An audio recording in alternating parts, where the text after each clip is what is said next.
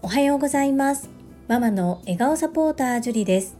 このチャンネルではサラリーマン兼業個人事業主であるパラレルワーカーの私が家事育児仕事を通じての気づき工夫体験談をお届けしています。さて皆様いかがお過ごしでしょうか？本日のテーマは決意表明読書します。ということについてお話をさせていただきコメント返信を行ってまいります。最後までお付き合いよろしくお願いいたします。私はお恥ずかしながら自他ともに認める読書が苦手な人です。そんな私が今年残り2ヶ月この2ヶ月で本を4冊読みますという宣言を昨日Voicy チャンネル世界はあなたの仕事でできている。の朝倉千恵子先生のコメント欄に宣言させていただきました。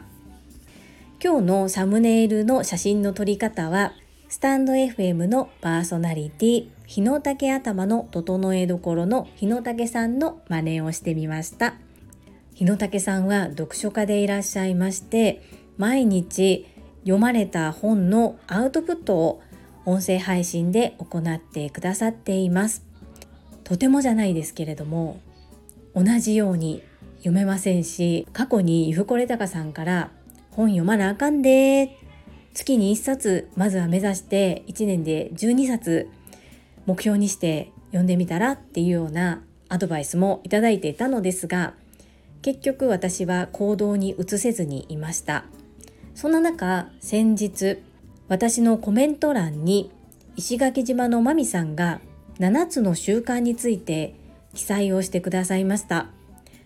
石垣島のまみさんは7つの習慣の講座を受講されたということで細かくお伝えいただいていたのですが書いてくださっている内容は理解できたものの私自身が7つの習慣を全然分かっていないこともありなかなか落とし込めていない状況です。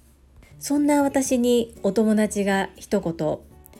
社会人として7つの習慣を知らないなんて終わってんでということでしたのでこれは笑い事では済まされないぞと思って意を決して読もうと思っていたら漫画本があるよということでいただきました。ところがいただいた漫画本1番がないんです。ということで1番は自分で買って読みます。今日のサムネイルの写真8冊あるのですが上の4冊は漫画の7つの習慣。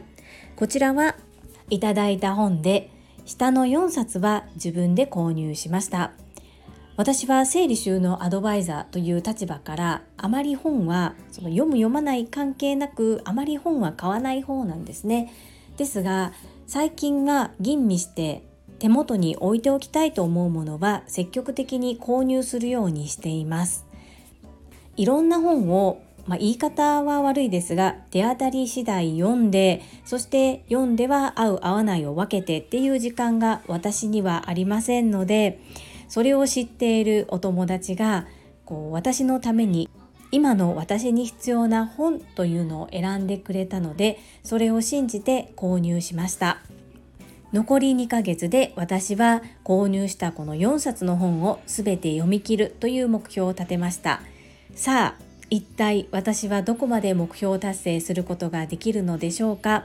そして目標を達成するためにどのように進めたのかっていうところもできたできなかった関係なくまた共有していきたいと思います。きっと皆様には馴染みのあるタイトルの本ではないかなというふうに思うんですが読みやすい本から難しい本も混ざっています。難しい本は今私が学ばせていただいている株式会社新規開拓様主催。女性専用の営業塾トップセールスレディ育成塾の中で組織論を学びなさいっていうことがありました。そこを深めるために少し難しい本ではあるんですがチャレンジこそ人生ということで読みます。私が本気で学びたいと言ったことで友達が探してくれた本です。かなり難しいと思うよっていうふうには言ってもらいましたがまずは全部理解できるかどうかは別としてちゃんと読み切りたいと思います。そして仮に理解できなかったとしても何度も挑戦して落とし込み作業を行います。また読書感想文の共有アウトプットもこちらで行っていきますので是非皆様こうご期待いただきたいと思います。と言いながら自分にプレッシャーをかけております。頑張ります。本気モードになったからこそ購入したのでこれを浪費ではなく投資したというふうに思えるように持っていきます。今日はためになるお話というよりは私の単なる決意表明になってしまいましたが最後までお付き合いくださりありがとうございます。それでは本日もいただいたコメントを読ませていただきます。第426回発酵調味料手作りみりんコメント返信にお寄せいただいたコメントです。たまみさんからです。樹里さんこんばんは。みりんも手作りされるんですね。泉さんの超高級バルサミコ酢の話も気になります。お二人ともすごい。樹里さんと泉さんお二人のお料理教室もいつか開催してくださると嬉しいです。ハート。ドクロのデコ巻き寿司も可愛いですね。食べるのがもったいないです。たまみさんコメントありがとうございます。泉さんはかなりこう発酵を極めておられてもうねお味噌も販売されているぐらいなのでプロだと思います。私はまだ少しかじった程度で学びながらアウトプットしているような状態です。本当にいろいろと教えていただきたいですよね。そしてドクロのデコ巻き寿司にも触れてくださりありがとうございます。本当に作るのには結構時間かかるんですけど食べるのはあっという間です。いつもコメントありがとうございます。続きましてインタビュアーうなみいくよ元局アナウンサーさんからです。樹里さんこんばんは。いつも本当に優しく気遣っていただき感謝申し上げます。みりんも作られていらっしゃるんですね。しかもそこには子供たちへの愛情がある。芯がしっかりありいつも素晴らしいなと思います。全く味が違うんでしょうか？市販のものとは？うなみいくよさんコメントありがとうございます。お母さんって本当にものすごくいろんなことに対応しないといけないですよね。私はたくさん泣いてきました。きっとたくさん泣いてるお母さんいっぱいいると思います。そして私が慰められたのはやっぱりお母さんたちでした。だからこそ皆さん置かれてる状況は違うと思いますがそれぞれにいろいろと悩んでそして決断して前へ進んでおられるんだろうなというふうに思います。これからも一緒に子育てについて仕事について語り合える仲間でありたいな励まし合っていきたいなそんな風に思っております。そうなんです。私は次男が発達障害でなければおそらくここまで手作りにこだわることはなかっただろうなと思います。なのでこの世界を知ることができたのも次男のおかげです。味なんですけれどもこう手作りでも麹とかどんな材料を使うかによって味が全く異なるんですが市販のみりん私はみりん自体をそのまま飲むということをしたことがあまりないので何ともなんですけれどもやはり味は全然違います。市販のものはみりん風味のものも多いので本物のみりんっていうのはやっぱり全然違いますね。またご興味あればお話しさせていただきます。うなみいくよさんコメントありがとうございます。続きまして、ほめほめドッグトレーナーゆかさんからです。ジュリさん、いつも楽しくて学びになる配信をありがとうございます。みりんを手作りするという発想自体がありませんでした。作れるのですね。作り方ググりました。みりんは焼酎や米麹でできていることも初めて知りました。既存製品は完全無添加のものを選ぶのは難しいと思うのでなるべく手作りが安心ですよね。私も作ってみます。教えていただきありがとうございます。ゆかさんコメントありがとうございます。そうなんですよ。実はめちゃくちゃ簡単なんですよね。そしてゆかさんだったらお味噌も作られたことがあるぐらいですしお料理上手な方なのですぐ簡単にできてしまうと思います。コメントありがとうございます。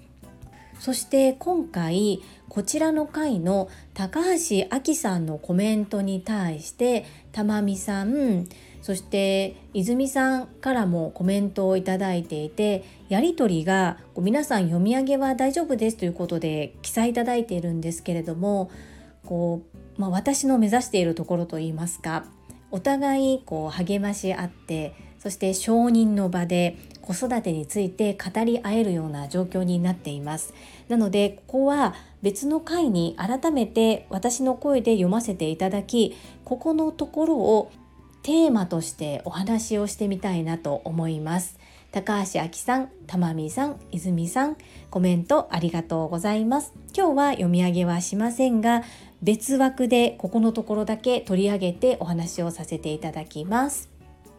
続きまして第427回発達障害小3次男の参観日からの学びコメント返信にお寄せいただいたコメントです。越後屋さんからです。授業参観に参加できてよかったですね。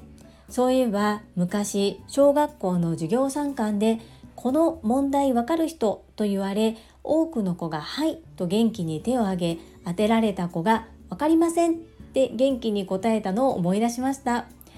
教室中笑いの渦でした。大人になるとそういう積極さが消えますよね。セミナーでは元気に手を挙げましょう。越後屋さんコメントありがとうございます。実は小学校2年生の時りんちゃんもすごく私が来たことが嬉しかったみたいで「はいはいはいはいはい」ってすごく元気に手を挙げて当てられたのに「忘れちゃった」って言ったんですそしたら本当に保護者の方も全員爆笑で あの本人は必死だったんですけれどもほっこりした時間となりました一生懸命手を挙げるんですけれどもその手を挙げてこう立ったらそこでふっと忘れてしまうそんなこともありますよね。ですがすごくこの前に出る姿勢っていうのはちょっと私今ないというか引っ込み思案な部分でとても勇気がいることなのでそこをこうガンガン行く小学生を見て本当に刺激になりました。越後屋さんコメントありがとうございます。続きまして中島みゆきさんからです。樹里さん、りんくんの参観を何が何でも行こうと決めて実行されたこと素晴らしい実践でしたね。パチパチパチパチ。りんくんもとっても嬉しかったでしょうね。私の場合、当時飲食店を経営していてランチタイム忙しかったけど普段子供との時間が他のお家より少なかったので参観日は短時間でも行き私来てますアピールしてました笑い。当時のことを子供が来てますアピールちょっと恥ずかしかったけど嬉しかったよと話してくれて学校まで全力疾走してよかったなぁと思っております。笑い。中島みゆきさんコメントありがとうございます。そうですよね。もう本当になんで月初なのって思いながらも学校はそんなん知らんやんっていう感じですよね。なので本当にこの日は必死でした。ですが次の日かなり大変だったんですけれども頑張りました。そして中学校の長男に関してはもう少ししたら参観日があるんですけれどもそろそろねお年頃だから来てほしくないかなとかいろいろ思うんですよ。で聞いてみたらどっちでもええよっていうふうに言われたので、まあ、時間が合えば行こうかなというふうに思います。長男に関してはこう普段からしょっちゅう担任の先生から連絡がかかってきて学校の様子はよく分かっているのでまああえて学校に行かなくても いいのかななんて思ったりもしていますが、まあ、子どもの気持ちを尊重して行くか行かないかを決めたいなというふうに思っています。続きまして福田秀夫さんからです。会員番号17福田秀夫です。朝から心が温まる配信をありがとうございます。半数以上の生徒が手を挙げる椅子を机の中にしまう。小学校の頃はできているのにいつからできなくなるのでしょうね。会社でも椅子を出しっぱなしのまま席を立つ人って多いですよね。小学生のみんなにはいつまでもその習慣を続けてほしいと心から願うばかりです。素敵な友達に囲まれてりんちゃんも幸せですね。アンニョン。福田秀夫さんコメントありがとうございます。本当にいつからできなくなるんでしょうね。なんだか悲しくなったのと初心に戻ることができた。とても良い機会でした。そして不思議なんですけれども1年生の時も2年生の時も3年生になってもりんちゃんのクラスとっても温かいんです。これはきっとりんちゃんが引き寄せているのではないかというふうに私は思っています。本当に幸せな子だなみんなに愛されているなって本当に感謝感謝です。コメントありがとうございます。アンニョン。続きまして泉さんからです。樹里さんこんにちは。りんちゃんの参観日お母さんが来てくれてりんちゃんはすごく嬉しかったんでしょうね。おまけに綺麗なお母さん。母親としても参観日のメニューとして道徳は分かりやすくて好きでした。子供たちの心はピュアでああそんなところを見てるんだな。いつも感動して知らないお隣のお母さんに話しかけていたのを思い出します。笑い。みりんかすは美白効果半端ないのでお風呂に入る時ガーゼに包んで浮かべると温泉のように体ポッカポカ。ついでに滝汗ついでに美白になるんですよ。ハート。顔に塗って麹のつぶつぶがスクラブ効果でお肌もツルツルになります。お試しくださいね。泉さんコメントありがとうございます。本当に授業参観りんちゃん嬉しかったみたいで。その前のオープンスクールに私が行けてなかったということもあり当日本当に支援員の先生にずっと今日はママ来る今日はママ来るってずっと言っていたみたいですね。なので参観日で後ろに立っていた時に支援員の方から「りんちゃん可愛いんです。ずっと言ってましたよ」っていう風にまあ、先生たち支援員の方にも可愛い可愛いって言っていただける字なんて本当にありがたい。本当に愛されてるんだなということを感じることができました。そしてみりんかす食べるだけじゃなくてこんな使い方があるんですね。早速やってみます。さすが泉さんですね。ありがとうございます。実行してみます。続きまして石垣島のまみさんからです。ジュリさんこんにちは。今日の放送とっても耳が痛かったです。私にはできていないことだらけで反省しました。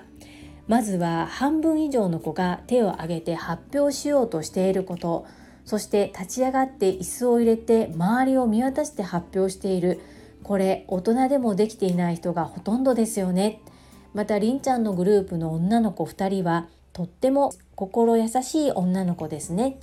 りんちゃんりんちゃんはどう思っているの？って私たち大人でも周りの人の個々の性格を理解してこのような会話することって大切だなって思いました。石間美さんコメントありがとうございます。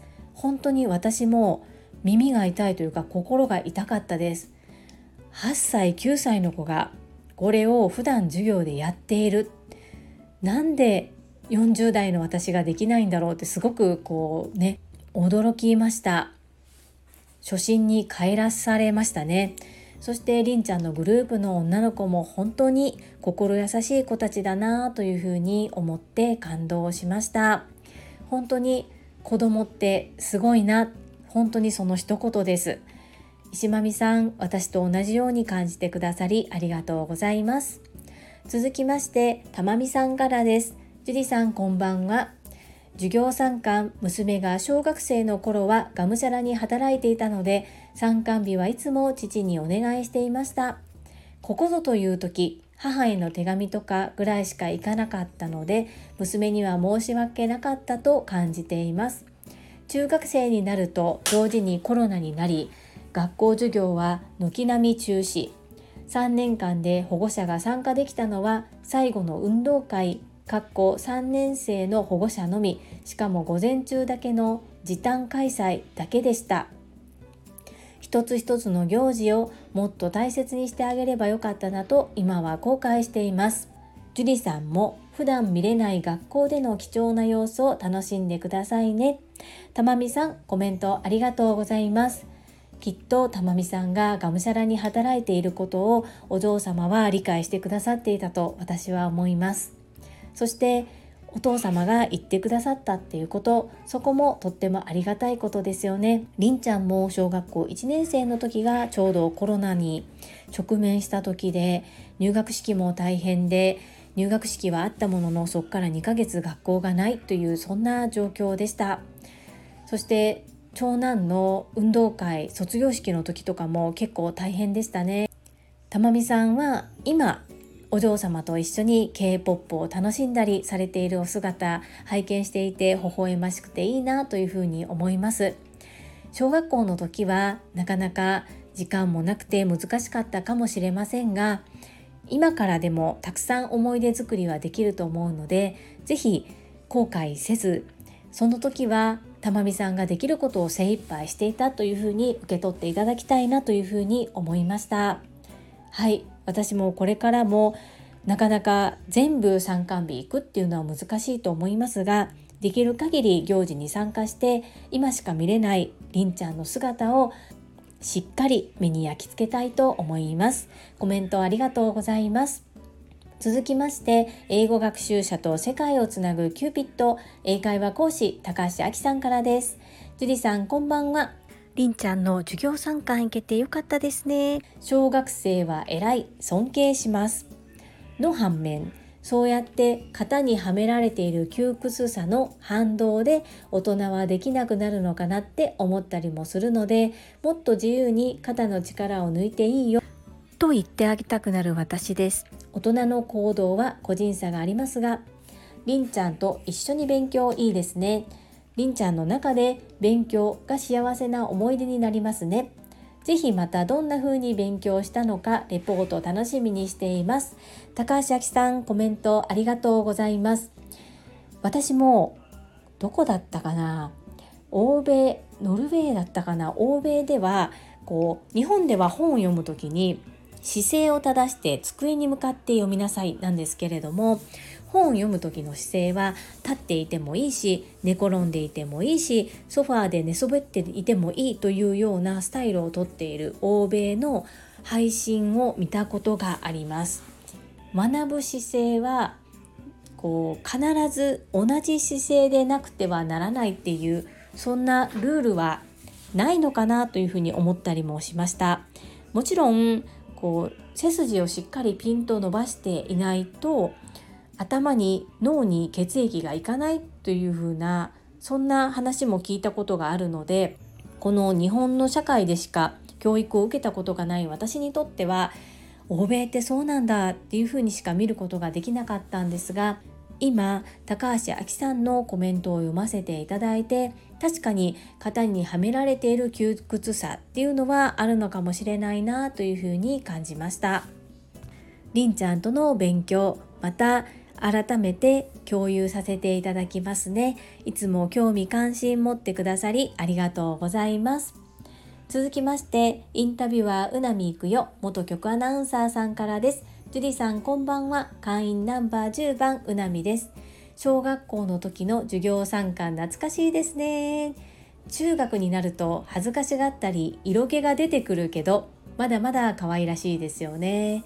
参観の時教室の外から見ていると必ず男の子は手を振って目を合わせるんです。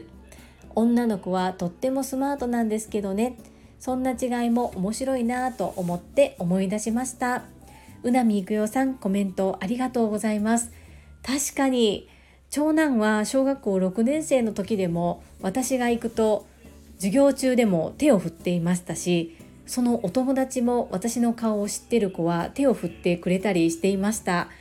私は男の子しか育てたことがないので女の子に目を向けていませんでしたが言われてみたらそうかもしれないです。女の子でこう外に向かって手を振っている子って見たことがないかもしれないです。可愛いですねやっぱりそう思うと。手はかかりますが可愛いなというふうに今思いました。うなみいくよさん改めて気づかせていただきましてありがとうございます。そして私もこれが懐かしいと思える日がきっと来るんですよね。はいそして中学生の長男に関してはまだ今のところは嫌がらないですけども私自身が中学生の時に親が参観日に来るっていうのはちょっと恥ずかしい思いをしたんですね。やっぱり思春期だったからかなと今思えば思うんですけれどもなのでこうねいつも来ないでって言われる日が来るかもしれませんので言われるまでは行った方がいいのかなというふうにこのコメントを読ませていただきながら感じました。うなみいくよさんコメントありがとうございます。皆様本日もたくさんのいいねやコメントをいただきまして本当にありがとうございます。いつも励みになっておりますし心より感謝申し上げます。ありがとうございます。最後に一つお知らせをさせてください。タレントのエンタメ忍者みやゆうさんの公式 YouTube チャンネルにて私の主催するお料理教室ジェリービーンズキッチンのオンラインレッスンの模様が公開されております。動画は約10分程度で事業紹介、自己紹介もご覧いただける内容となっております。概要欄にリンクを貼らせていただきますので、ぜひご覧くださいませ。それではまた明日お会いしましょう。素敵な一日をお過ごしください。ママの笑顔サポータージュリでした。